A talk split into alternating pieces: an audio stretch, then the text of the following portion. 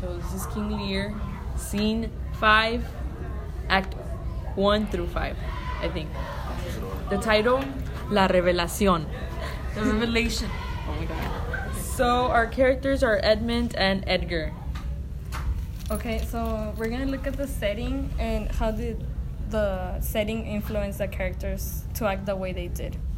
So, what was the setting that Edmund was in? Um, he was inside the castle while the war was going out, go- going on outside. So Shakespeare did this on purpose, by so the focus can be inside on because the the yeah internal conflict. yeah the internal conflict was what was going on inside the castle, not actually the war. Yeah, itself. and by doing that he sort of um, created like more intensity towards the internal conflict and it just basically what's it called it um, intens- what's another word for intensify it, it um, It focused. On like family. It wanted to focus on like the what was really going on. Like the war was just a like a side story. it mm-hmm. escalated the true conflict within mm-hmm. the castle and it also like talked about or dealt with uh, morals and values because they were broken, right? Like the sisters betrayed each other. Yes. so he focused on family um, Yeah. issues. breaking Yeah. family like values that were supposed to be important during this time era and especially for like the hierarchy the women they were the ones that were supposed to be like the most the most what the most focused and the ones that had to follow these like values because at the time that's what they They were sh- held at heart Uh-huh. if that makes sense So Edmund, um, what he did, the caring one. he was he was slowly trying to break the sisters apart. Like She Yes, he only cared about She raised power. Yes. So by breaking them apart, it was kind of like like he kept the power to himself. He wanted the power for himself Yes. by like taking down the kingdom. So do you do you think that the setting is like a symbol for something? Yeah. Yes. it- In this What act? about Edgar? Where was he? He was with Gloucester, right? Yeah, Edgar? he was Yeah, was with Gloucester and he was basically helping him out. He was aiding him while he was trying to like commit suicide, and um, he restored him by changing his attire, right? So how how is that setting like overall important to the character? To the way they are. Yeah. Like how does it reflect how they are? Um, well, the war basically increased their temper and their decision making was very bad. I guess it was very impulsive. So they wouldn't think before they would do something. So that's what kind of. I guess the setting. That's what what it did. It um, it was a disadvantage for them because of the actions they took. Wait for Edgar? Well, for Edgar, sorry, there's a spirit walk and we can't concentrate, so it might sound weird. the noise in the back. So, um, So Edgar was uh, dressed like a peasant, and the setting he was in wasn't ideal. Like Edmund, Edmund was in the top, like he was in the castle, and then Edgar was like in, at the low. So I think he did that on purpose, just so that in the ending, like we can see like not everything turned out how Edmund thought it would. Uh-huh. And then Edgar was like, like, no, like this is wrong. Like, you know, I have to do the right thing. And he went through all of that just, just so that, um, you know, he can show like, like, you know, I'm being truthful. I'm being honest. I've been framed. So it kind of showed what where Edgar's values were at. Yes. So by belittling belittling himself, he like he showed that he was more than that, like where his true values were at. So He's which was yeah, which was his father. okay. Um, do we move on to the next Mm, question? Okay, next question. Um, okay. How have they been changing? How has um, Edmund changed from the beginning of the story to Act 5? Edmund. Mm-hmm. Um, He, Well, he didn't change much. he didn't change much. but I remember that when they were fighting, remember he was fighting with um, What's his brother? Edgar. Yeah.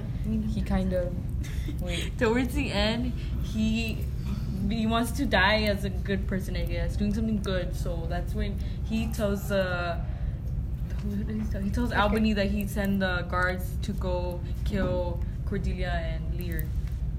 So, So- that So I guess the last minute he And he wants to changes get his attitude. yeah. yeah. So it's like that fits into the rest of the story because all the other characters in that in that uh, scene are all like the redemption characters, like uh, Cordelia and uh, what's, what's the other- the other one's name?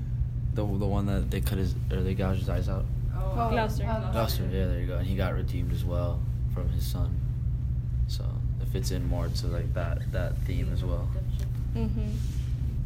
um, towards the story, um, also Edmund would make choices because of his position that he was at and his title that was given to him. And I guess it did he didn't realize until the end when he was about to die that he had the he had the liberty or whatever the freedom to make his own decisions. So I guess that's why he when he was about to die he realized okay I can make decisions for myself. I don't have to do what others Mm. believe of me Or expect me. or ex- expect of me. So that's why he sort of made that good, what's it called, the good deed at the end of the Mhm. story. So I guess it was into the last scene until that he released, you know. yeah. like I don't have to live up to my Yeah. my like my title. yeah. Oh, because he was a bastard. Yeah. So they would, like people didn't expect much, just because he was a bastard. Yeah. And Edgar, he's. I guess he just grew in bravery because towards the end, he was willing to die for Gloucester. Mm-hmm. Yeah, like at the So- beginning, he was like very gullible. He believed his brother, and instead of confronting the issue, he just went with it. Like, oh, like he believed his whatever Edmund say. Yeah. Okay. Um, Next question. Uh, there's no more question. okay. Um, So, how do you guys think that this ties to like a the theme. like a yes a theme? so the theme is what? Re- redemption, right?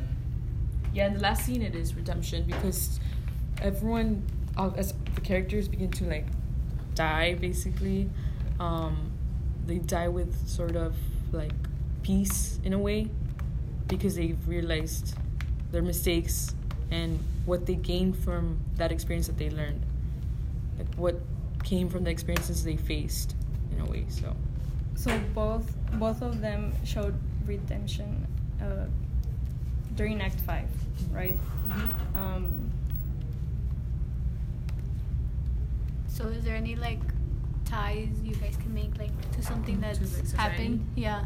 mm, I think I think this can be tied to like people in general because many times people wait until a bad situation happens for them to realize Like their oh, mistakes I'm wrong. and for them to do this. learn something.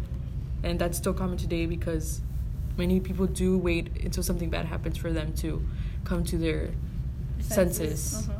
So I, think- I think that can be tied to today's society, especially. And do you guys have anything else to tie to it? Um, I mean, we can also talk about Lear because, especially him, out of all the characters, right? He he changed a lot throughout the novel. And then, because in the beginning he was selfish and like stubborn, and Mhm. he would only want, like he would only listen to himself. You know, he wouldn't listen to others, and he was self, he wasn't caring. So towards the end, obviously, like through his experience and his journey, he converted or into a new person. Uh, yeah, that also relates to the theme. a revelation. Yeah, Revelation. Yeah, we also saw like the true nature of everyone, what their intentions were at the end. Yeah, so everyone's true intentions really showed during Act Five. Like Yeah. the sisters, Cordelia and Yeah, Regan. that's. Yeah, like how that conflict they had.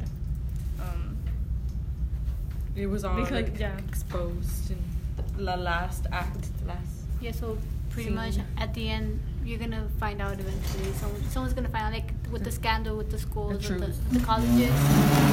Yeah. They they found out eventually. Yeah. So it's like revealed revelations. So it ties to the theme.